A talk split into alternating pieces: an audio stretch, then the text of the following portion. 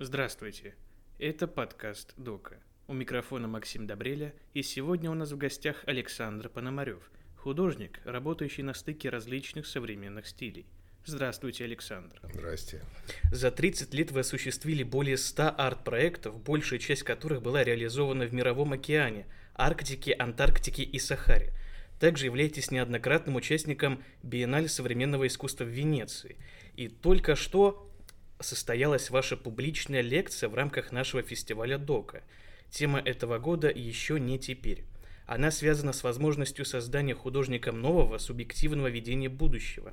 Ваш проект «Антарктическая биеннале» затрагивает важные вопросы, такие как климатические изменения на планете, неограниченное использование ресурсов и переосмысление будущего человечества. И в связи с этим мы хотели бы спросить вас, а что вы думаете о роли художника в будущем? Я думаю, что будущее за художниками. Вообще, в принципе. В широком смысле. То есть, э, не в том смысле, что сейчас художники захватят власть, поставят своего президента и будут, соответственно, править, а в том смысле, что только творческое мышление, творческое мышление, художественное мышление даст возможность э, усложнять и совершенствовать мир, создавая новые миры, потому что, ну как сейчас ситуация развивается, даже научная деятельность, она э, как бы дробит реальность. То есть любой, вы знаете, как сейчас ученые, э, они все уже и уже в своих специальностях, есть микробиологи, географы, иногда они не пересекаются, их теории там спорят одна с другой. И только художественное мышление еще сохранило качество цельного взгляда на мир. То есть ты художник, через какую-то частность там, ты видишь целый мир как целое. Это очень важное качество будет в, в цивилизации, которая развивается по принципам э, цифры. Сейчас все говорят о цифре, цифре, цифра, цифра. Ну что такое цифра? 0,1, 0,1. Ну, это же не цивилизация. То есть в этом смысле как бы интуитивное мышление, художественный подход, способность мыслить образами, передача образов э, станут важнейшим человеческим качеством. То есть, если совсем жестко говорить и, и как бы это грубо, для того, чтобы человеке сохранить человеческое в будущем, он э, должен быть в некотором смысле художником. Во всех отношениях. И музыкантом, и поэтом, и, и ну, конечно, художником, как художником, и дизайнером. И... Я вот часто рассказываю, вообще-то, в принципе, люди-то не понимают, что вообще все художники сделали. Вот мы с вами там одеты в чем-то, да, кто это сделал? Художники. Прическа у вас длинная, я постригся недавно. Кто это придумал? Художники. Обувь придумали художники. Кто построил это здание, там хорошо, плохо, не будем задавать как бы вопрос. Художники.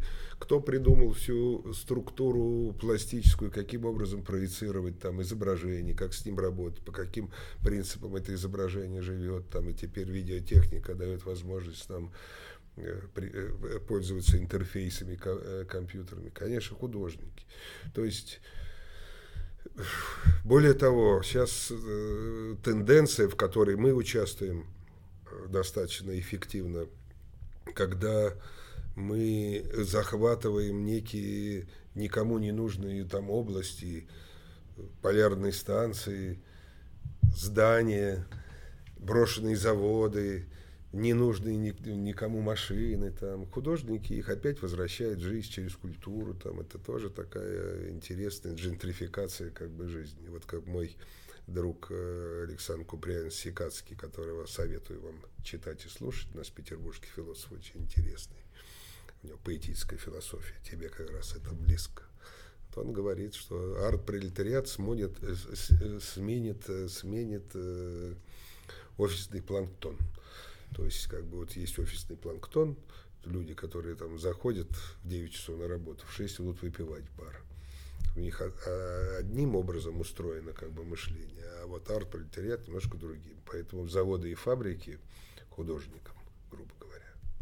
Хорошо. Как вы считаете, способен ли художник изменить или как-то повлиять на будущее? Ну, этот вопрос, он э, имеет некий пафос. Этот пафос не дает на него ответить. То есть, если я скажу, конечно, художник способен изменить будущее, ну, тогда я не современный художник, я тогда там, э, там, замминистра культуры, например. Вот замминистра культуры, можно сказать, художники обязаны э, повлиять на будущее для того, чтобы вырастить нового капиталистического человека, например. Если я скажу, что не способен, да нет, какое нафиг, никому это там искусство не нужно, там, тогда тоже я не художник. Потому что я думаю, что художник обязан влиять на будущее, но это его не главная задача. То есть... Косвенно влияет. А? То есть косвенно влияет на будущее. Ну, конечно. Если художник влияет тем, что он э, неким образом формализует этот мир, то есть он через частное, через частную форму, как бы, которую он создает, дает возможность увидеть целый мир. И в этом смысле он создает некую картину мира. Он строит свою какую-то картину мира параллельную. Художественная картина мира, она все-таки э, там в 90% говорит о красоте мира. Даже если он, даже если он формализует самые ужасные там какие-то качества и конфликты мировые. Но все равно художник это делает через, через понятие красоты. Он конструктор красоты. То есть она проявляется вот так или иначе. Совершенство некого такого, неких взаимодействий. Даже там самые художники радикальные, там, ну как бы радикальные относительно, которые там себя режут японцы или прыгают с домов, все равно они говорят о красоте. Потому что так красиво, когда кровь распластывается где-то внизу. Там. Кстати, это давно было поэтому дальше уже сложно куда-то там идти. Все равно. Поэтому художник не только, он... Я сейчас скажу какую-то вещь именно для вас, молодых людей, что только художники меняют мир. Больше никто мир не меняет. Мир меняют художники. Художник-инженер меняет мир. Художник-музыкант меняет мир, художник ученый меняет мир, художник политик меняет мир. То есть это люди, которые способны сочетать в себе рациональное и иррациональное мышление и конструировать мир в художественном, в художественном смысле. То есть вот так. Должен ли художник привлекать внимание к проблемам социального и политического плана? Ну, это кто как хочет. Разные художники ищут э, разные, разные э, способы своей реализации. Привлекать внимание абсолютно не должен. Это не его дело. Привлекать внимание должен там, домком или ЖЭК какой-нибудь, или там депутат. Это вот их э, задача. Ходить, привлекать внимание к проблемам Художник должен, если он может, и ему это интересно, и он хочет в этом проявляться, и для, не, для него это является некими основаниями для творческой деятельности, тогда почему нет? Вполне может быть. Ну, мы знаем, даже сейчас это модно стало. Да, какие-то наши группы достаточно эффективно там действуют, влияют. Но это как бы Э, я не думаю. Вот когда как только художник переступает как некую черту и становится там политик, он просто разваливается и все, там его просто нет. Он просто переходит в другое качество. Поэтому, а если, если кому-то нравится там э, опираться на, предположим, какие-то научные разработки, да ради бога, а кому-то нравится, как мне, там, взаимодействовать со стихиями, с природой. Это, это а кому-то просто с натуры, а, а кто-то со снами. Это не важно. То есть это не слово должен в этом, в этом вопросе, оно может ли, может. Хорошо. А как вы видите взаимодействие природы и технологий? Ну, сейчас такой, сейчас такой э, мир, что технологии должны быть соразмерны природе. Как бы вот надо, надо использовать То есть сейчас уже надо думать о таких технологиях, которые э, будут э, взаимодействовать каким-то образом с устройством вот этого мира. Ну, то есть уже, уже банальные технологии, которые э, только СО2 там рождают или там сбрасывают какие-то, они уже не работают. Уже нужно думать о каких-то технологиях для того, чтобы... Потому что природа это и есть главная технология Бога, в которой мы живем. И мы, и мы как бы... Мы живем в природе. По законам природы рождаемся, умираем, дышим воздухом, там, э, пьем воду и так далее, и так далее. А все остальное это придумано нами, это как бы искусственный мир. Если этот искусственный мир будет э, в пику миру естественному, ну тогда мы просто сдохнем все. Что тогда? Роботы будут тогда жить и, и все. Поэтому это как бы ну, это просто единственный путь. Или общая какая-то гибель, или надо э, чуть-чуть там думать об этом, там, фильтровать базар, что называется. Возможно ли человечеству продолжать свой технологический путь и при этом не вторгаться в природу? Как вот найти баланс? Ну, это похож вопрос на первый. Я думаю, что невозможно. Я думаю, что просто нельзя.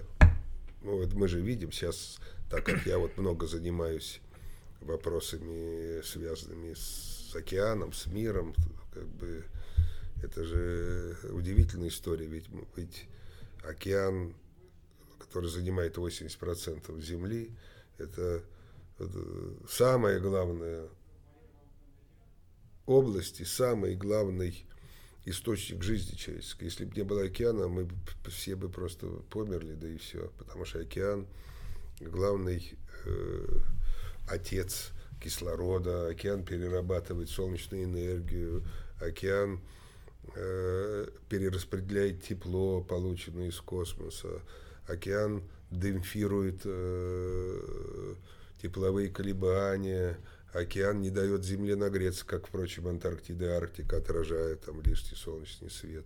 То есть, то, тоже океан.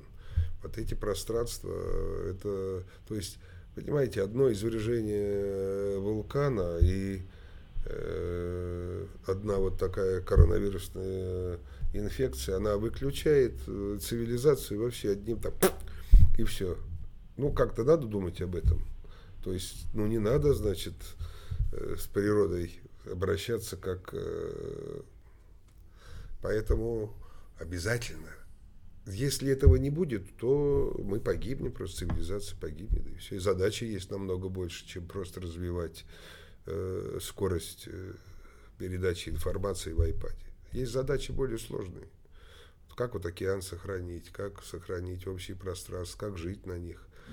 Ведь это же такой парадокс. Это самое главное, что есть. Это самая главная задача человечества.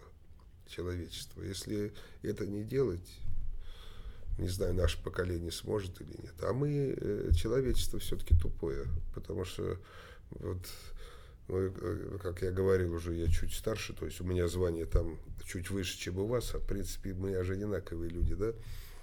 Э, и все время на протяжении там всей жизни все время как бы мы приходим к одному и тому же результату. Ну, то есть, ну, казалось бы, человечество должно ну, сейчас заниматься вот теми же вопросами, на, на которые вы при, призываете мне отвечать. А, мы, а оно занимается другим все равно. Почему вот э, Вася, который рядом со мной такая сволочь, а я такая, такой лучший. Или там Джон такая сволочь. Или Джон говорит, почему там Ваня такая сволочь, а я там лучше. Если ты будешь такой плохой, я тебя сейчас ракетой засандалю там и так далее, и так далее. Это же глупо. Это же, ну, вот я живу там 60 лет, мне всеми кажется, что ну, ну в чем-то надо договориться-то. Ну, договариваться, вот Антарктида, там договор это достаточно долгий, с 59 -го года. Все-таки люди там договариваются, занимаются научными исследованиями. То есть какие-то есть формы все-таки такие взаимодействия. А вот может быть такое то, что рано или поздно человечество все-таки перейдет на более экологичные виды получения энергии и может, какие-либо производственные... Уже, конечно, а как по-другому? Уже есть. Почему? Здесь же, здесь же на самом деле ядерная энергия и вот возобновляемые типы, типы энергии, и их взаимодействие с политикой. То есть, ну, грубо говоря, у тебя много нефти, а у меня много ветра. Ты говоришь, нет, нефть это самое экологичное, потому что она из земли. А я тебе говорю, нет, ветер это самый экологичный, потому что он из земли. Это же, это же не имеет отношения. То есть, а, а нет третьего человека или там, который анализирует вот это, что лучше, как лучше, какие, как это вот. Нет, такая наука есть, и, конечно, люди э, занимаются такого рода анализом, занимается, но, но он не слышен вот так, то есть он не влияет. Ну, подпишут, собрались, подписали там киотский протокол или парижский, там. потом кто-то из него вышел, там, потом и даже никто не соблюдает эти вещи. Это так же, как у нас все говорят, что надо э, прислушиваться к населению, и никто его не слушает. Понимаешь? Ну, а стремиться надо. Вы молодое поколение, вам надо стремиться, вам, значит, как-то надо решать эти вопросы. А мы будем критиковать. А художник, это, я всегда цитирую, не помню, может, даже самого себя, а может быть, кого-то из великих что художник – это боль, а не, э, э, а не болезнь. То есть нам не надо знать, как, как эту болезнь лечить. Мы боль. Нам надо вот стихи сочинять надо, понимаешь, картины писать. А как лечить? Ну, мы же не, не политики, и не, не, не, не социоконструкции, конструкторы, и не бизнесмены. Это -то есть другие люди с другими мозгами. Они не умеют то пространство, которое дано художнику, тот способ мышления, это такой абсолютно золотое какое-то, очень сложное, это награда, с одной стороны, и это ответственность, и это боль большая, это тяжелая, тяжелая ответственность, это служба. Ну, надо и служить. Как по-вашему, технологии влияют на визуальную, эстетическую такую влияет, картину. Конечно, влияет. Ну, конечно, влияет, конечно, влияет. Ну, конечно. А даже, вот смотри, э, из, из, такого, из такой яркой иллюстрации, ну, например, тот же компьютер, компьютерные технологии, и всем казалось, что завтра там видеоарт, это, это будущее, я помню, при мне было все, всем казалось, что вот сейчас видеоарт это будущее, и сейчас вообще будет, то есть все забудут про рисунок, картины, только будет видеоарт, все снимали видеоарт и видеоарт. Он действительно получил, место свое получил. Ну, что-то я не вижу, что очень много коллекционеров видеоарта, что как бы... А сейчас уже цифровое искусство, какие-то зоны, там, концептуал арт художники стали туда ушли, куда-то в какие-то другие моменты, в, дополненную реальность ушли, в какие-то какие-то технологии. Конечно, ну, конечно, влияет, потому что создаются новые миры. Конечно, влияет. А может ли искусственный интеллект заменить художника? Нет. Вот абсолютно нет. Не, абсолютно. Уже тысяча раз это пробовалось, и музыку там писали. И... Нет. То есть он может выступать только как инструмент для художника? Ну, наверное, да, да, да, да. Наверное. Вася, иди краски принеси. Пошел. Ну, вот, а Иди если... в магазин, сходи, выпить, принеси. И он за бутылкой пошел. Искусственный интеллект. Ну вот, а если рассматривать нейросети, которые пишут картины, например, то есть человеком задают определенные формы, они сами его преображают, ну, преобразовывают во что-то. Нет, конечно, конечно, какую-то, какая-то форма будет, естественно. То есть какую-то форму он э, Конечно, что-то похожее, имитация, конечно, конечно, да, ее миллион это имитации. Но, э, во-первых, очень сложно заменить взаимодействие человеческих органов, там, зрения, слуха, э, всех органов чувств с, э, с устройством как бы головного мозга, вот эти миллиарды вот этих взаимодействий Потому что вот эти взаимодействия, они развиваются именно на художественных принципах. То есть там не существует, там как бы, э, то есть там нет такого алгоритма, это все им перестраивающийся алгоритм. В этом смысле сначала надо искусственный интеллект сделать. А искусственный интеллект, надо, надо, значит, как большие философы, о понятиях поговорить. Что мы вкладываем в понятие искусственный интеллект?